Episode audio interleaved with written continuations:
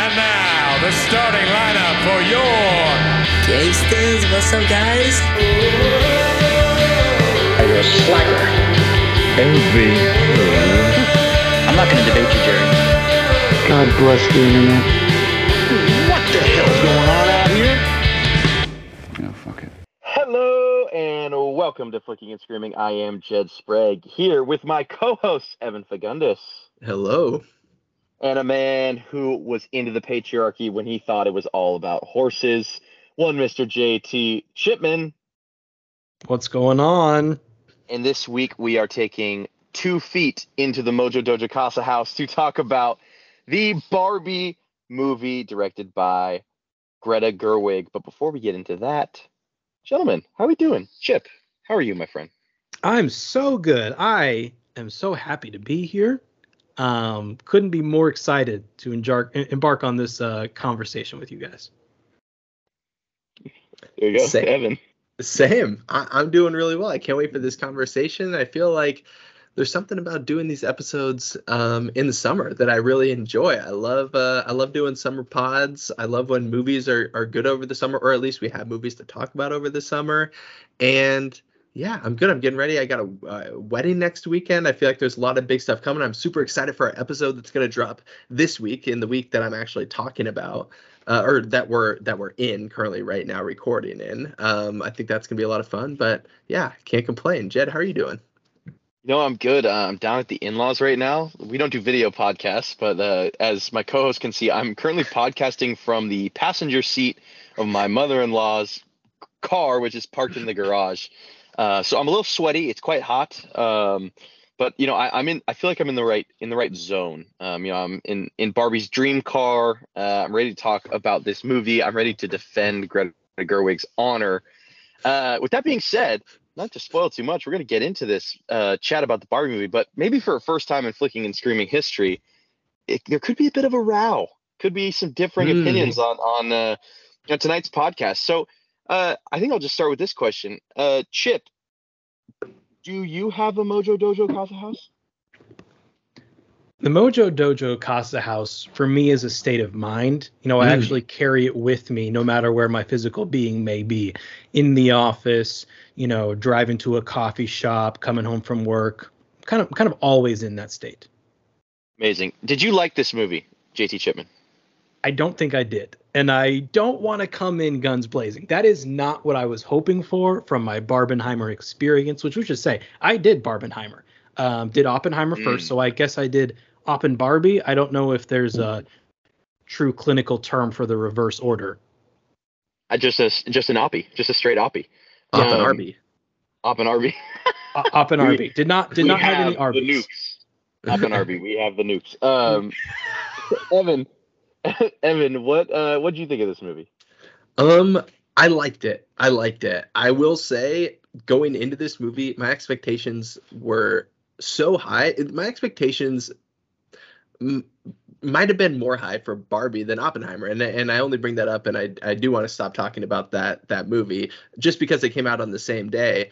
Um, but I loved Greta Gerwig's first two movies so much that I was going into this movie just you know almost expecting or or anticipating getting my um, boots absolutely blasted off and i don't know if that quite happened but i did enjoy the movie and i thought like the highs of this movie were extremely high I, I think that's a very interesting thing uh, that we need to talk about. Is I think it's really hard to separate. This is Greta Gerwig's. I mean, what third and a half feature film?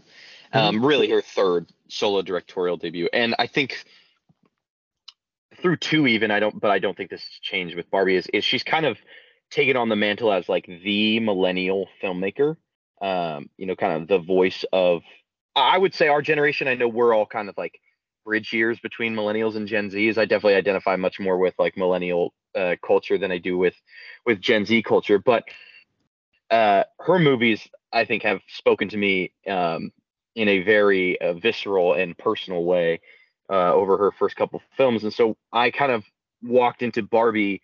I get, I think, I agree with with sky high expectations, but something that I was like very um, cautious of is the fact that this was a Barbie movie. I was very much like walking in, being like, all right, what can the ceiling for a movie about a toy, you know, like for like a famous toy franchise actually be? And so for me, with kind of that level setting before I walked in, it kind of blew me out of the water in that aspect as far as like how well it was executed, how much stuff I feel like she got away with, how little I feel like she had to compromise on a vision and a delivery on that vision uh, to make this movie. Like there were some jokes that I could not believe were in this movie. And it would have been very easy for Mattel to just be like, no, no, no, no, no. And again, I'm not like giving credit to Mattel. You know, I'm not like big corporation writing. But what it showed to me is how hard Greta Gerwig worked um, in order to make this movie what it was. Uh, Mhm. and and I I really, really, really liked it. Um, and so I'm interested to kind of get into a little bit more behind like why you guys, you know, in Chip's case maybe were much more you know, kind of negative on it, and Evan's case a little more lukewarm, like good, maybe good, not great. Um, we all could probably agree, and we can maybe get this out of the out of the way, is firmly three out of three on the list of Greta Gerwig's movies, right? Yeah, if we want to start right there, yeah, I'd I'd have it. I'd have it third out of three. But the other two are like generational bangers. Yeah. Yeah. it's almost it's it's an unfair game, and I think that's one of a few presuppositions that I brought into this movie with me that I think were ultimately a little bit unfair. Is bringing Little Woman and Lady Bird to the pedestal and under and and hoping Barbie would live up to it, and it didn't, and I think we all agree it didn't. The levels of disagreement are one thing that we can talk about, but yeah, it's it's third. More, if anything, that's a testament to the top two. Absolutely. Jed, Yeah, you, I- you have it three. Yeah, I have it at three. I think I have it like much closer, but I agree, Evan. I think it has more to do with like the credit I give to the first two. I think the I think Lady Bird, I think is a movie that I will will never leave like my top five favorite movies of all time. Mhm. And I think Little Women is is uh, like generational. It's such a special movie. And I think the further we get away from 2019, the more like holy shit, that was a great year for movies. When like Little Women was like what the arguably like the fifth, sixth best movie of that year. Um, but yeah, I think both those first two are, are absolutely generational. Um, and I, I don't know, it's it's hard. I, I want to. I'm trying to figure out how to talk about this, and I think the best way for me to to like start off, I want to know like what you guys didn't like about it. I, I think I, you don't want to structure the conversation that way. That's fine. I want to I, talk. well, can if if we if we do want to start there, I'm not sure we absolutely should, but I do want to talk about the experience of seeing it a little bit because I feel like that was yeah. bananas. Who? Yeah, you guys both saw it opening weekend, right? Um, yes, I saw it on Sunday. Chipped it. Oh, we both saw it on Sunday. And I think did we you both saw it on Sunday. Yeah, because I you did guys see it with the Barbenheimer women in your life. Yes. You both saw it with the We women in your life. We Correct. did. And my theater was Jed. The Presidio Theater, um, small neighborhood theater in great in the theater. marina in San Francisco. Awesome little theater. Um, line a block long to get in of people who'd already bought their tickets online. Like that, I have never seen more than 20 people, I believe, when I saw Thor and Thor Love and Thunder last year in in this screening. There was about 25 people in the theater or so. Um, this theater was packed. It was one of the coolest, and everyone was wearing pink. It was one of the coolest things I've I've seen in a long time. You know, Evan, Uh, your your five star review of Thor: Love and Thunder really inspires me. I often pull it up on Letterboxd when I want to uh, be reinvigorated for my love of cinema. It, I, it, you know, I should have mentioned that 25 person screening was actually the fourth time that I'd seen that film in cinemas. So uh, you you are right. I was a big fan. Quick So- story about. so- hold on, quick story about the Presidio Theater because when I lived in, I know this is going to derail the podcast, but this is actually like quite funny. Uh, and the friend who is part of this story listens to the podcast, so I I believe he deserves a shout out. But uh, when Avengers Endgame came out and everyone was like hyping it up, it was the week after its release. So it's like I think it was it was like Wednesday the following week after it had been released, and I had tickets to go see it that weekend with Rachel, who was traveling, and we were going to go see it in IMAX. Uh, I can't remember. I think one of the like the AMC. I can't remember uh, where, but uh, me and my friend Nodder, um, while Rachel was out of town, we got wine drunk at a wine bar that was like just down the street from the Presidio Theater in the marina, and we just like caved to the pressure and bought last minute tickets to see Avengers Endgame on like the tiniest theater screen possible in like an absolute packed sold theater.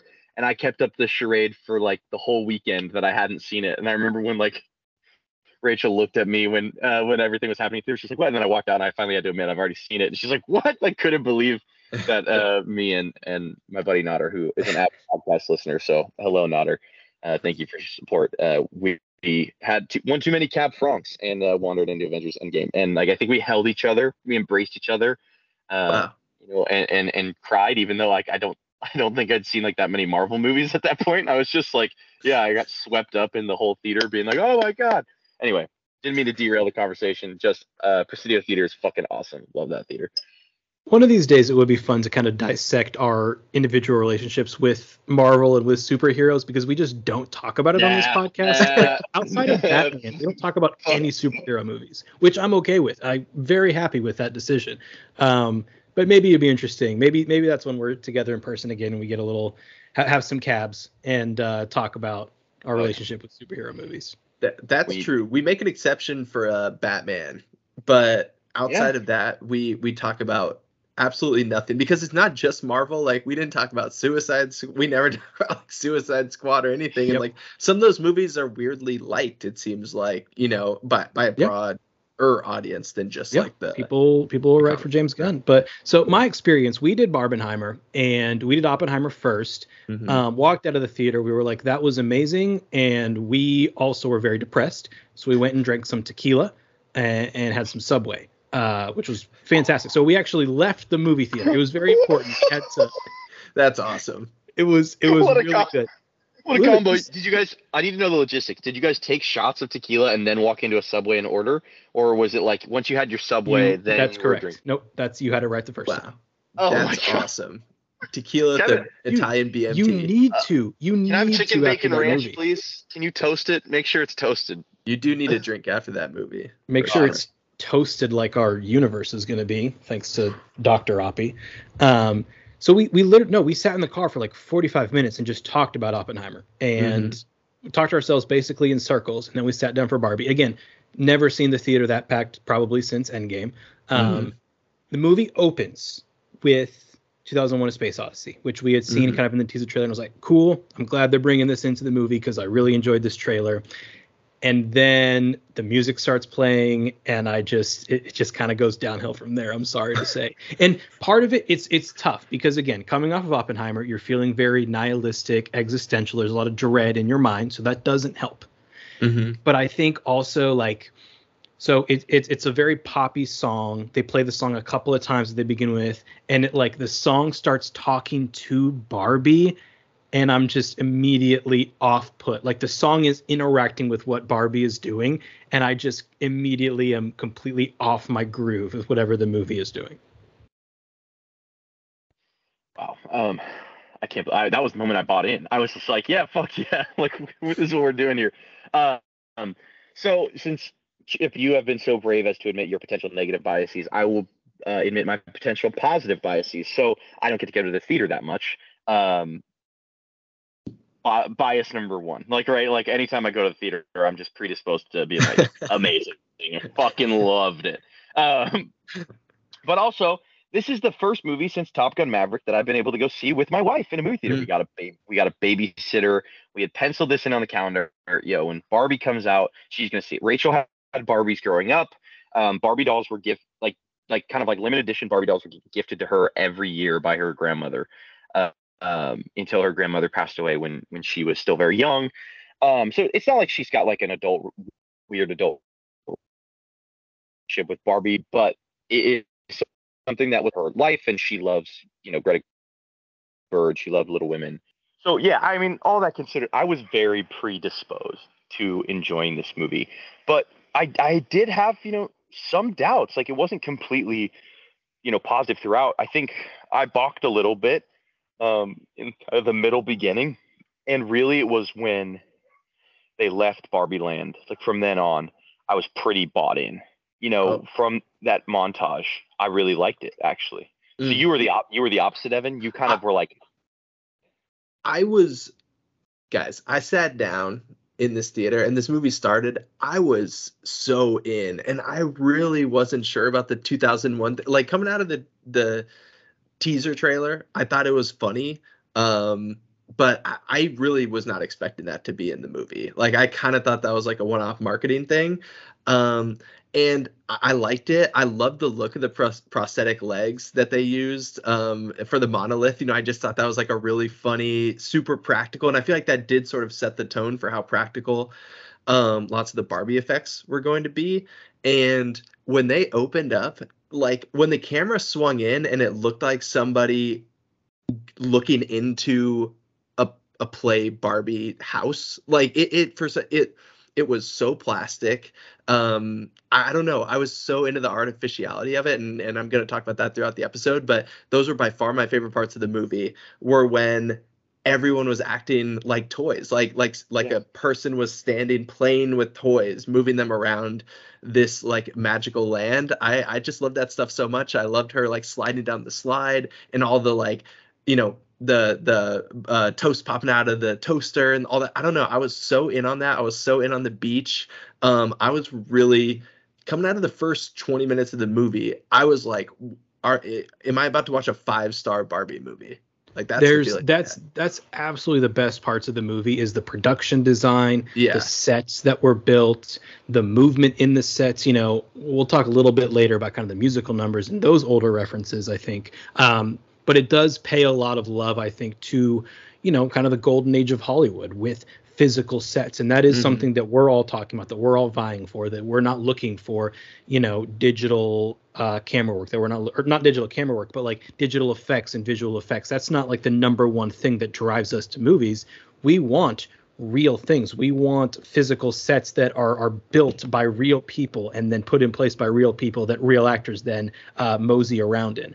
And and i have to applaud greta gerwig for that because she really made barbie land uh, pop. Mhm. Yeah, without a doubt. I thought like all the plasticness of it and and just kind of like the uh, manufacturing environment, I thought really worked in her favor, and I was kind of just in awe of how much attention to detail there was, and like even the like small decisions to like not have there be anything in the milk cartons, right? And like have all Yeah. that be like so it worked so well. Like you said, it was like this experience of like these are toys that are being played with, right? Like they're in this Barbie world that is like conscious, but it did feel uh it did like feel intentionally and incredibly manufactured and and so I, I really like that. I did too, and like I so many good choices. I loved the camera being straight on a lot of the time that they're in Barbie Land because it's it's set up toys, all right? Like even when the camera um cuts from one shot to another, like on the beach, people are posed. Like the four bar or the five Barbies sitting on the bleachers on the beach, which is a, a hilarious thing too, right? Like you always got to figure out ways to have people sitting around, you know, like when you're playing with toys. But um they're they're posed so when it cuts, it's almost like they're still pictures. And then you know they're they're talking and even that's like a little bit stilted but i'm very curious like you know how did like chip did that, that i feel like that artificiality is something that kind of wasn't playing as much for you or maybe it was it just that it was feeling so meta because of like the song you know interacting with the characters as if it was in real time Yeah, that's more of a script thing for me. It's a little bit of a performance thing, but I would say it's a little bit more of a script thing for me. Um, I it's just tough when I th- when I find that a lot of the best jokes were in the trailers. Now Mm. again, that that's presupposition number two that I think I'm or or you know outside experience number two that I'm bringing into the movie is I've seen the trailers because I'm very excited for this movie. It's a Mhm. Greta Gerwig movie with Margot Robbie and Ryan Gosling. I Yeah. am very excited. I want to know what's going on. I watched the trailers. They also credit to the marketing campaign. You kind of couldn't escape them. So even if I wasn't actively going out and watching them on YouTube, when I'm watching The Bachelorette on Monday nights, I'm going to see that trailer, which is totally okay. And and again, props to them. But when the hardest I laugh in the movie is when I'm thinking about, or when I'm again rewatching a trailer joke, uh, the flat feet moment, for example, that you're talking about, Evan, when they're all staged on the bleachers. That's a funny joke. I'd seen it a few times already, um, and nothing else really landed for me in the same way that those jokes did. Oh man, you like You're telling me that all the shit with the Kens, like all the man fun, like the the jokes about the mansplaining and shit, like that was like peak comedy for me.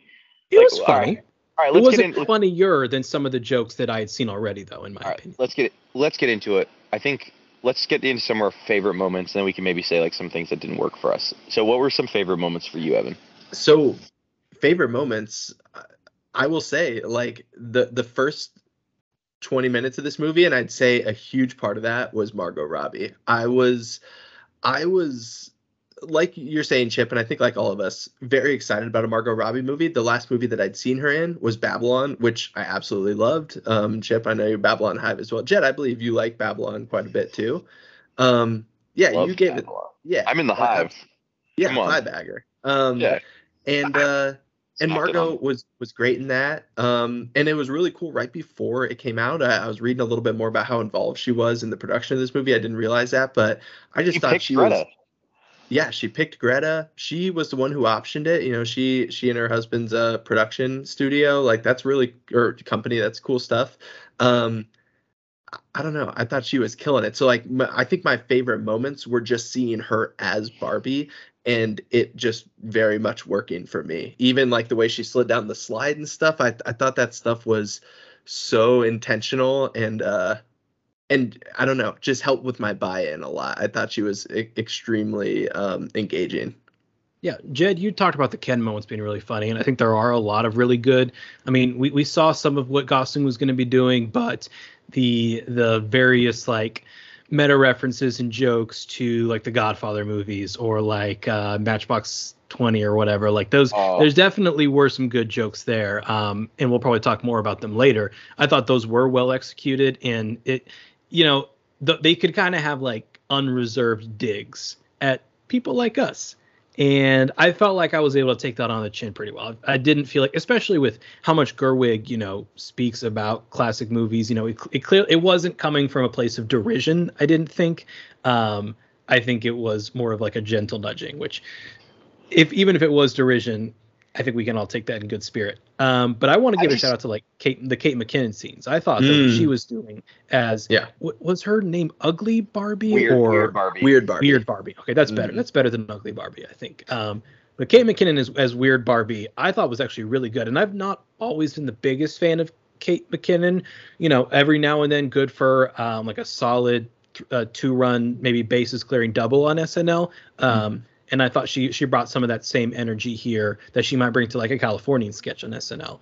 Um, I really enjoyed that camaraderie that she had with with Margot Robbie, as well as like you know they did like some heist planning a little bit, and I got a good kick out of that. Yeah, it's it's so funny. Uh, you kind of mentioned like like the Ken moments and like the digs. I didn't. I did not feel like this movie was like one sided in its digs whatsoever. I thought it kind of didn't pull punches on anyone, um, and so it, it really made the. Uh, I don't know. It made all the Ken jokes like land, and it, like there were some that like made you want to like, I don't know. Like for me, like the Matchbox Twenty thing, and then also like the stopping in the middle of the street to teach uh, one of the Barbies how to how to use Photoshop. Like that, I was just like, oh no! like it just, I was like, oh, that's what that's like. Brutal. Like I am, I am a terrible human being. Like I need to be better about myself. Um, yeah, and like Rachel was hitting me during the Matchbox Twenty thing. She just was like laughing and looking. Was she literally like doing the nudge to you, like, hey, so bad. It wasn't even a nudge. It was fully like openly cackling in my face, like when that Yeah. happened.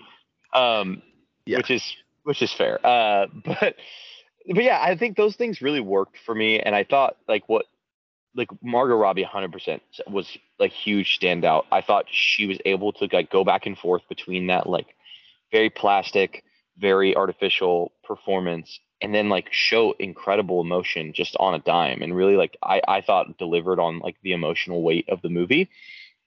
Um and it- yeah, I thought that was incredible and then I really just love I did love Ryan Gosling as Ken. I thought he was so good. I thought I thought it he worked, and I thought using him as kind of like not not the main foil, but like you know a a foil uh, to kind of tell that story. I was actually surprised I will say how much time we ended up spending back in Barbie Land. I thought once once they left Barbie Land, it was going to be like the whole movies in the real world, and then they, but they them coming back and like saving Barbie Land as like the crux um, of the plot was uh, it really worked for me. I, I really really enjoyed that moment. Uh, I think anytime they did a montage, it was awesome.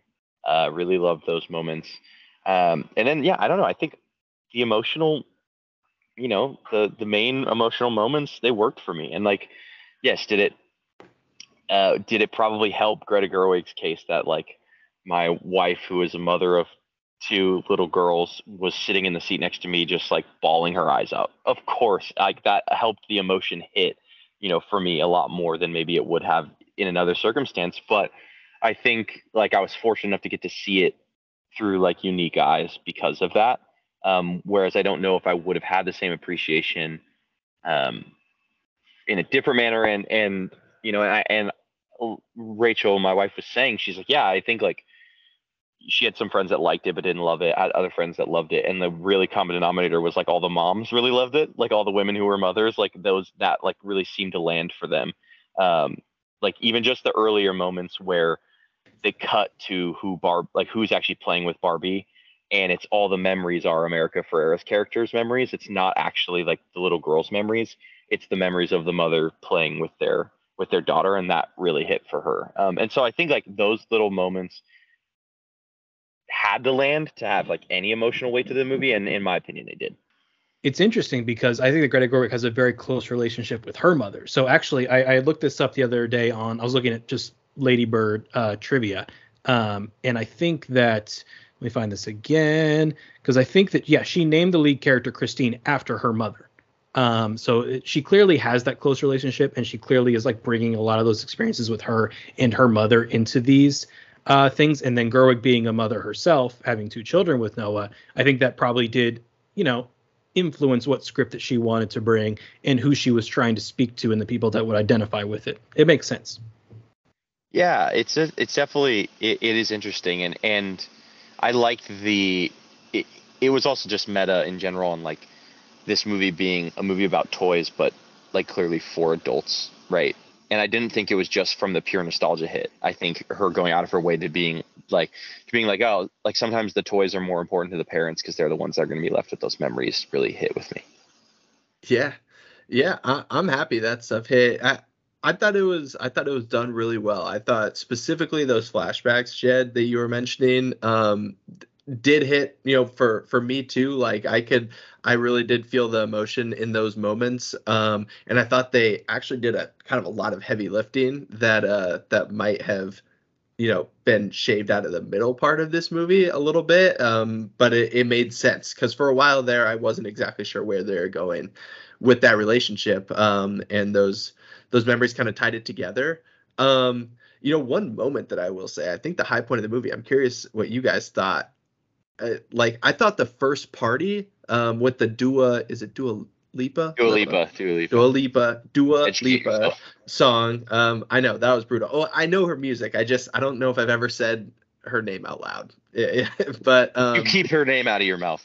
Um, but um, I thought that that party was awesome, and that party Oh, actually was in the trailer quite a bit. But the synchronized dancing, the set was like the Barbie houses, but the back was almost like um, I don't even know how to describe it. It was like streamers, like like yeah, shiny streamers just hanging throughout the whole back of the the set. I thought it looked so cool, and I just I love the song. I don't know, I And was so in the on da- that. and the dance and Ken making his way across the dance floor and like Yeah, Ryan Gosling's face as he's as he's doing the dance. Yeah, it seems so I- effortless. I was like, Yeah. damn, this is good directing. yeah, I agree. That was like she was show. There were a couple of moments in like the Barbie Land, like early Barbie Land stuff, where it was true. Like, look at what I can do. You know, like those kind of uh, moments. And I, I, I thought for me like that, the the party scene like really really hit. Um, Mhm. all right. Let's talk about some things maybe you guys didn't like, and then we'll let's like end on like performances and like overall thoughts. Uh, so we maybe end on like a positive note because I think there are positive things to say about the performances. Yeah. Chip. So Start start off, you hater. let let's no let's talk about it. Let's kind of go through the plot. A, how about at this point we go through the middle part of the plot a little bit because this is what I'm most curious to Okay. hear you guys take on is right after they leave Barbie Land. Okay, so they leave Barbie Land. yeah, uh, first when cool. they- I think really cool sequence where they're like in the different settings. I I like the way that they did that. So they get they get to the real world Yeah. because Barbie needs to find the girl who's playing with her in order to make her not sad so that Mhm. Barbie's life goes back to normal because essentially it was like a little girl is playing with you who is very sad and so this is why all these bad things are happening to you. Uh they get to the real world and uh Ken quickly finds out that uh it is a patriarchal society uh, in the real world versus a world run by women. And man, does he think it's cool uh, to have have some power, uh, and also that horses seem to be involved. There's a lot of statues of horses, um, and at the same time, the Mattel Corporation is and the FBI uh, are chasing down uh, Barbie to try to get her back into Barbie land so that the world can go back to normal and that nobody can. Yeah, can kind of or no. unclear, right? Kind of unclear. Like there, there's I kind of thought worked. I thought the yada yada of of it all was like that was fine by me. it was just interesting because i- intermixed in what you're describing before they're on the run we're getting long stretches of mattel boardroom like we're getting six Yes, minute we stretches are. Of mattel boardroom and i have no idea what's going on other than they make the initial what i thought funny joke you know the like um you know we are like a company that you know diversifies and everything like you know and and having all the white guys in the room i really did like that joke but it seemed like that was the only reason for them to do that like i don't everything that happens plot wise based on the mattel board i'm just baffled by I'm so I'm so out on this part of the movie. Like this, this is for me 100% the worst part of the movie. me And too You guys are Will Ferrell heads. I love you and I respect you for it. I just thought Will Ferrell was not even like phoning it in. He was like faxing it in. He was like like telegraphing it in. Like whatever like outdated form of communication you want to jump back on here. I really didn't care for anything he was doing. Very much retreading a lot of familiar waters for him. Didn't bring anything new to the table in his performance. And at some point it just becomes like you if if Mattel is parroting itself so much that it becomes self-congratulatory again. It goes like full circle as opposed to just mocking itself. And I just I just can't get on board with it. And then especially when like a full ass two minute Chevy ad breaks out in the middle of that stretch. I was like, and again, I I should have been more again. Maybe this is presupposition number three or four that I'm on now, where I should have been more prepared for this. I should have been more aware that we were going to see a Barbie by Mattel movie, and I just, I just was didn't think we would get so deep into it um, that this was going to take up 20 minutes of the movie, and then Yeah. return later on much much heavily. can i just comment on will ferrell i got really bummed out there for a minute because I love to see Will Ferrell. I'm not even going to necessarily say he was phoning it in. I'm not sure I agree there, but he was not given funny things to say. Like, I and maybe he should have made more of was what not. he had. But like, you guys didn't laugh at I am the I I uh what is I am the male uh, uh, I quote, I'm the male nephew of a female aunt. That was hilarious. I mean, I did not laugh at that. I didn't either. I will say. Damn, I thought that was pretty funny. I didn't. I I kind of laughed because it's Will Ferrell, and I was just like so ready to be like Will. Um, and I did think he like the it would be catastrophic. Like I thought that line reading was actually really funny, even though it was in the trailer again. Chip, like I did feel like I'd seen that a lot. Um, but man, I I didn't know what he was talking about, and I just did not think the jokes that he had were, were funny, and like it just like grinded the movie to such a halt for me but it, it, it came back. I did One, like one standout for me of like Yeah. the Mattel staff was Connor Swindells, uh, who played Aaron Dinkins, the guy that like delivers the me- the message to the board. Uh, you know yeah yeah that wasn't terrible like the whole like cube thing and they're all in Yeah. like the matching sweater vests it would have almost been more interesting mm. if it was like Yes. completely anonymous, you know, white bland dudes running Mattel. But then when you throw it, like, it just takes me out of that self parody when you throw in a mega celebrity like Will Ferrell. Again, I can't say for sure if it would have worked, but I think that maybe would have been at least a little more interesting. As if it's like Yeah. we don't even want to give Mattel a face; it's going to be just complete, you know, white French toast. like just the Yeah. automaton, the Yeah. idea. Yeah. Yeah. Um, well, Greta Gerwig very clearly a fan of Sex Education, the show, because basically half the cast is in this. Uh, Connor Yeah. Swindells being one of them. But uh, yeah, I know. I, I I will level with you guys there. I agree. Like it Mhm. does slow the movie down to a halt, and like when you think about the end plot really being she has to go back and like save Barbie Land, like they Yeah. really could. It really could have just been they come to the real world.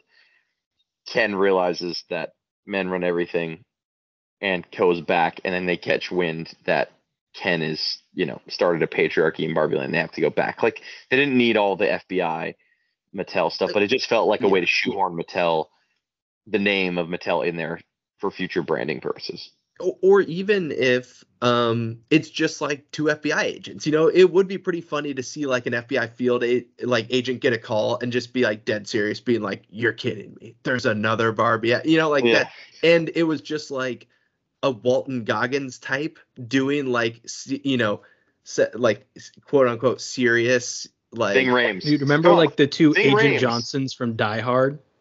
yes, exactly. I'm thinking of like I'm thinking Exactly of like like that. Mr. Mr. Bubbles from Lilo and Stitch. You guys seen Lilo and Stitch? Yeah. yeah, yeah. of course. Yeah. Mr. yeah, Bubbles I was- just have like a, a funny little D plot with like a couple of funny guys or gals, um, just like very seriously trying to track down a Barbie and you know finding little clues along the way. You know, just like a a massive like pink dress or something. You know, like in a in a changing room that was left behind or something like that. I don't know. Um, it just didn't quite have to be as much because I will say I kind of like the Barbie stuff happening in the real world. At least like the idea of her being confronted with people to me much more effectively satirizing Barbie or not even satirizing but like um criticizing I guess in a way and and kind of bringing its flaws to the to the front um I thought was actually I- interesting and I, I was liking the dynamic that it created Yeah, no, I agree 100%. I think that like a lot of that early stuff worked for me like in the in the real world. Like even the even the difference when they're rollerblading in Venice Beach and she's like, "Don't you just feel like there's this weird undertone of violence like with everyone staring?" He goes, "Nope, no violence at all, just pure admiration." Like that that like those those jokes that were like so on the nose. That's where I thought the movie like worked and like what it was trying to do is a lot of those jokes that I feel like could have gone wrong they were able to make land in my opinion at least but um what what a okay so we're kind of at this middle third this mattel part what towards like the end you guys didn't like uh mojo jojo casa house not a big fan It was funny. It was it was it, it was funny like I mean, it's just the tough part because the hardest I laughed in the movie was at the Ken stuff. And I think that was kind of intentionally. They de- they definitely did feed a lot of the I don't know, levity and the like tension breaking stuff to uh to our Kens. Uh but yeah, like it was it was funny. I didn't didn't hate it. Uh, I don't I don't hate seeing like really gorgeous men with the most incredible bodies you've ever seen put on like ridiculous costumes and dance around and like like all like it's so I it's so funny how close the movie gets to homoeroticism. Like it it does to a certain extent, but it also is like so straight that it doesn't get homoerotic and you almost like kind of wish it was a little bit more, but it's it, it was fun. come on man alan was dripping homoeroticism that was, Alan Big was- salute, was Alan. great. Big salute to Alan. Big salute to Alan. Michael Cera was really good. Um, I, this was the part that kind of surprised me the most. Like, I actually did like. It felt like a pretty decently decently big swing. I thought to kind of go all the way back around to uh, you know Ken coming back and just trying to immediately like impart this like you know male dominant society. It was just like not something that I expected, but I thought was and you know and i pretty funny. But the set design thought- was awesome. I thought kind of bold too that like she basically says like in like a way she takes that's where I thought she does like makes the biggest dig at women is like how easily they like the Barbies fell into the patriarchal society. Like she walks back and they're all just happy to be like Brewski, Brewski, you know, like that to me was was uh where I thought it, it definitely gets like two sided in the jokes, and I I don't like get. I mean, obviously, I think it's a lot of the Fo- Fox Mm-hmm. News people who are making those like, you know, this movie is anti men. Um, So what But- was she saying with that? I'm curious. Like, with that specifically, or I do you want uh, like my overall specifically with like how quickly thoughts? the women like I understand. You know, I understood the Ken's arc. I was just, like, what what do you think the message is in like the women turning so quickly? Is it just because it's something new and they're toys, so it's like however somebody wants to play with them, they go along with it, or like, I, I, don't. think some of it is it's like it's like baby's first feminism. Um, in a lot of ways, I think it's like it's that it is. I think in some ways marketed and geared towards. I don't know how to phrase this right. This is uh, such delicate territory. I am tiptoeing. It is a learner's manual for the Barbies because this is something they are just so not used to. They have to get radicalized and re-educated by America Ferrera with such a kind of baseline um, line of thinking that isn't even. And I think that maybe one key to understand this movie is like that's a baseline of thinking for people in a make-believe world. It is a baseline of, of thinking and politics for people who don't exist in the real world, but it's for Barbies who live in Barbie land. Um, so I think that affects how they fall into and then are easily pulled out of that patriarchal society a little bit because it is make believe. I think that's part of it. Yeah, I, I agree. I think like what Evan's getting at is like what is she trying to say about women in that moment? You know that they like fall in so easy. I think there could be a little bit of it that's like a toy thing. Um, I think in my head it was just like a little bit of like how easy it is when that's just the way things are, right? Like like Ken comes back and he just goes, "Hey guys, look how look how things are. Like look how things can be." Like this is how things are in the real world so they should be like this here. And then like obviously the barbies are are designed to mirror the real world. And so what they do is they fall into like that real that trap of the real world. And i think the ending for me isn't okay things are better because barbies are back in control now. It is very much like neither side should be like quote unquote in control. Like men, it shouldn't be entirely matriarchal or, or patriarchal. I think it it was it's becomes more about balance, and I think like the Kens end up being liberated from the patriarchal society so that they can like actually do the things they want to do and be interested in what they're interested in. Like you know, Ken makes the joke like, "Oh, I was I really just got interested in the patriarchy because I thought it was about horses." And then uh, after that, you know, after I realized that wasn't the case, it wasn't that into it anymore. But they just keep going because that's what they feel like they should do, right? That's how they feel like it should be. Mhm. Um, and at the end, you know, it's like just be Ken, like be you, be who you are. And I- so like, to me, that was like the crux of the movie was it was very much like yes, it was it was extremely feminist. It was a it was about like the issues that women go through, but I also thought it was just a commentary on like it was a I don't know, it was commentary on feminism not being like anti men at the same time. Yeah, absolutely. It definitely seemed like that was the case. Um, and yeah, it. I just realized the horse is just a man extender. What might have been the the biggest laugh that I had in the theater. I think that's what Yeah. he said. I Yeah, realized they're just a man extender. Like that's such a funny joke. I think like and something that's not rooted in any that that to me is like wholly original. You know like it's not drawing on you know a reference or something like that which i think can be really funny but i do really appreciate when a joke just kind of comes out of thin air. She Um, said she said like in an interview that like the whole horses thing came like when they were sitting around trying to be like all right someone came to the new world like and tr- was trying to like figure out she was like walking around and she's like there's a lot of statues of horses and like a lot of like art with horses on it and like That's people true. might just think like horses run the world and so like that was how it all that's how it all got started that's Um, yeah that is pretty Have funny you guys ever ridden a horse? Because it's, it's a lot of fun. i have I yeah never no i mean have. it's it's quite good um never have good. They're they're they're a scary animal to me. I will say. No, they're not scary. Would They're definitely so recommend. You just need you big. just got to go to the right ra- the right ranch, get the right Okay. wrangler. They'll talk you through everything. It's a good time. Okay. I, Yeah, lots it of looks good- really fun. It just looks like I think of it almost the same way I think of like skydiving. It's weird. Oh, interesting. Not Uh, not even close, brother, man. Not even close. Um, not even close. You gotta get yourself on a horse, Ken. Um, a man extender. man extender. Uh, but yeah, I don't know. I like that kind of that stuff. That worked. That worked for me. Um, Yeah. Any all right. Any other major qualms with the movie? I think we've kind of like danced around it a little bit. Like you know, plot kind of stops. The unescapable feeling of like this is a giant ad. Shout out to Air.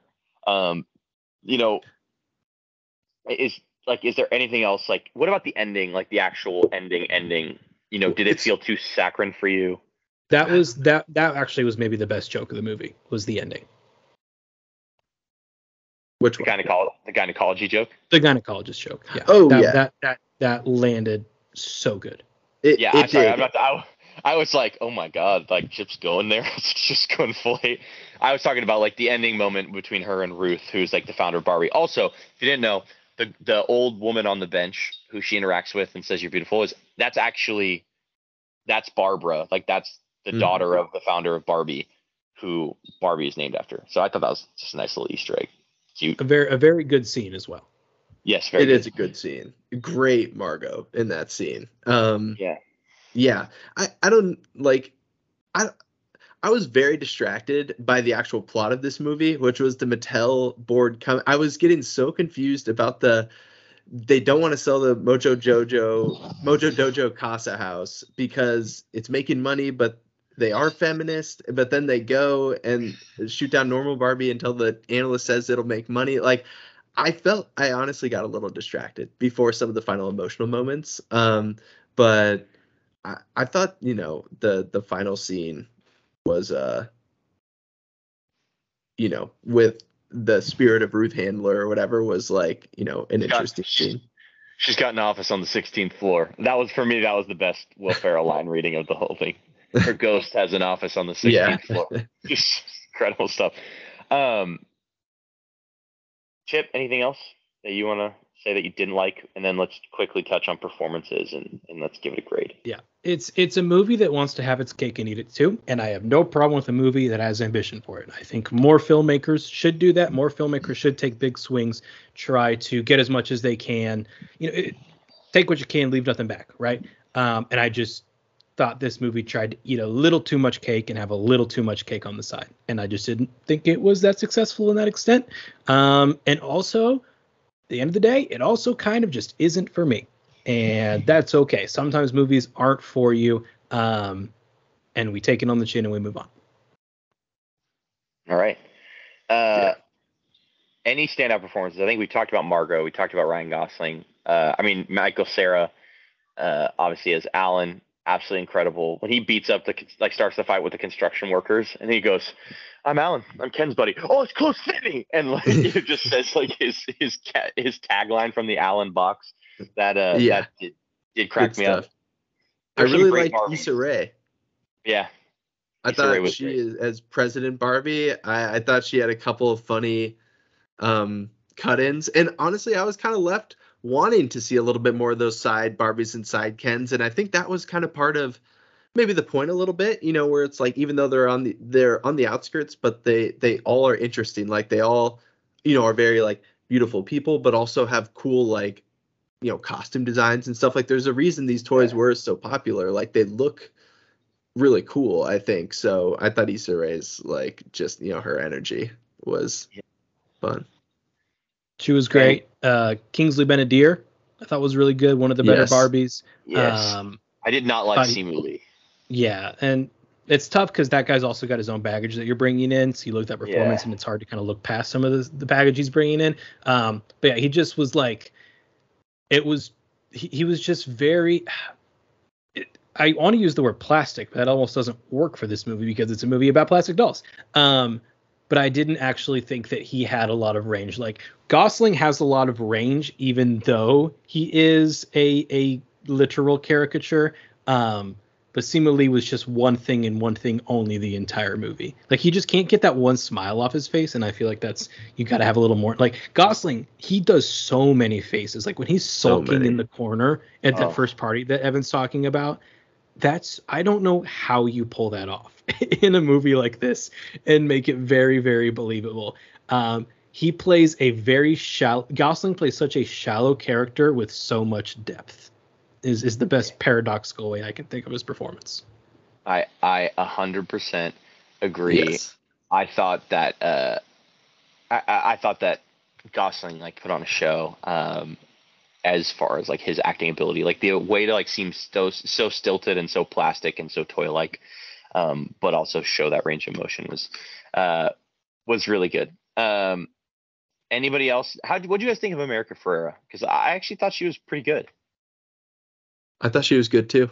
Uh, I I thought she delivered the big monologue well. Um, and you know, I think she had an interesting part to play. You know, because she's like, she's an adult who's playing with toys, and like we got to explain why she's doing that, and and we got to buy into her, you know, emotional um, arc. And I I I felt I did. I, I thought it was interesting that they make her like work at Mattel. that was that was like a I again was the, weird plot mechanism. for a bit. Yeah, I mean, I was just trying to kind of figure it out there for a while, like what, how she tied in. They're they're cutting to her a lot, and I was just like, okay, let's let's let her do It, something. it is it is wild. I just want to give one more shout out to Margot Robbie though, just for like literally being Barbie. Yes. You know, we talk a lot about characters who sink into their performances so that you lose them. It's it's almost like Margot Robbie brings everything that you know about Margot Robbie and everything that you know about Barbie, puts them into one performance, and they almost seem inseparable. Part of that is because Margot Robbie, her career is very much influenced off of being like a very famous, conventionally attractive blonde woman, and she's fusing that with the toy that in one way or another started that trend or, or influenced that trend. So in a way, she's almost like talking to herself throughout the movie, um, which I think I, I don't think that I'm eager to run back to this movie, but I do think that that performance is something that does bear like some worthy analysis um, in like the cultural context of Robbie's filmography, especially where it goes from here. Um, and the ideas of beauty and, and standards of beauty, which I think the movie hits on well in some ways, maybe not as well in some other ways. Someone smarter than me can speak to that, um, but Margot Robbie for sure is is she's just one of like our best actors, and I think it's hard to like not understate that she and Greta Gerwig and and of course Gosling and everyone else have taken this movie to over a billion dollars at the box office that's again that that's Mattel at the same time. So again, we're I'm talking a lot of paradoxes here, but Robbie I- can't be understated. I felt uh, watching this movie that it was like true movie star stuff, like the kind of movie stars that don't like exist a ton anymore. Um, I, I- I thought she was amazing, both just as like somebody that you could just watch the entire movie and and you know playing the character of Barbie. Um, all right, you guys want to give it a grade? Don't be Yeah. too harsh, or I'll have to beat you off. Let me. not Which is, if I way, beach that- me off. Not if I beach me off first, Jed. No one's beaching anyone off. Anyone else off. Um. All right, go ahead, Chip. What were you gonna say? Yeah, let, let me go first, and I'm just gonna throw out a C plus so we can move on. Um, That's I a- will. So higher than I, I- was I- anticipating from you. Yeah, yeah. Um, the singing in the rain montage. We're going to talk about singing in the rain next week. Not to get too deep into spoilers and looking ahead, but that the, the obviously I'm just Ken is a very good song, and the old Hollywood homage with again I thought Simu did do well in these in these dancing scenes because it plays to like his his physicality and his um, like literal stature. Um, same same with Ken and Ryan Gosling. Um, but that that is certainly something that I think deserved a, a pretty good shout out because it's so well choreographed and so well performed and sung uh, and, and staged that um, you know you almost wish there was a little more of that in the movie. it's a very long song as well. We should mention it is. It's it's broken up a little bit, right? It maybe it's like maybe you should actually contain it to the three minutes that the song is, as opposed to like spraying it out with the battle sequences. I, I don't I don't I don't know. I'm not an editor. Um, yeah, I mean, that's a that's that's not a bad grade at all. I, I'm gonna give it a B. I'm gonna give it a B. Um, it's almost a B plus. I, I'm sure it will be on second viewing. I really want to see it again um, because some of those jokes were moving pretty quickly, and and like you know the over explaining or the mansplaining the Godfather on the couch. You know when you hear somebody hasn't seen it is just like it hits me it hits me pretty deep and it's something that I can appreciate. Um, but also the you know the BBC Pride and Prejudice is is unfortunately also something I can sort of relate to in a way.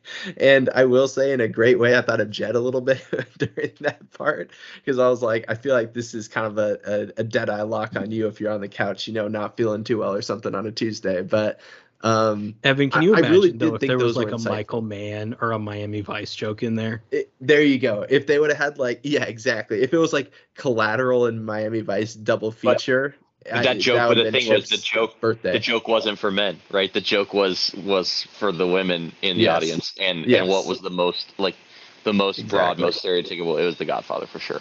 Um, Love it. I had it as B plus A minus territory. I think like like I thought it was very good. I think if I could give it, I'm like basically like between four point two five and four and a half stars is kind of the way I feel about it. I think it's very good. Like it's not without its flaws, but I'm just very impressed with the way she was able to execute a movie about a fucking toy.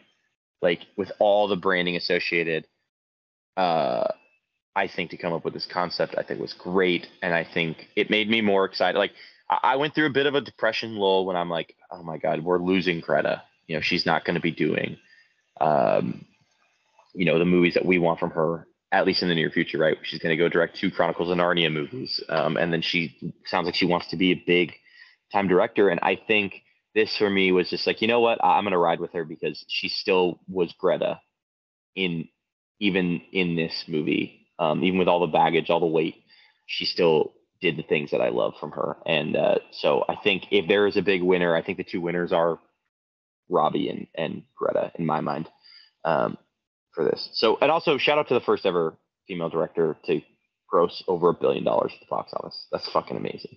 Yeah, it's pretty cool. Pretty cool. Uh, any any parting thoughts on on Barbie? I, Stream Little Woman and, and Lady. Actually, buy Little Woman and Lady Bird. That's my. there we go. Buy Yeah, should. Those are every year movies, so buy it and just re run it back every year. Um, I, I would not be.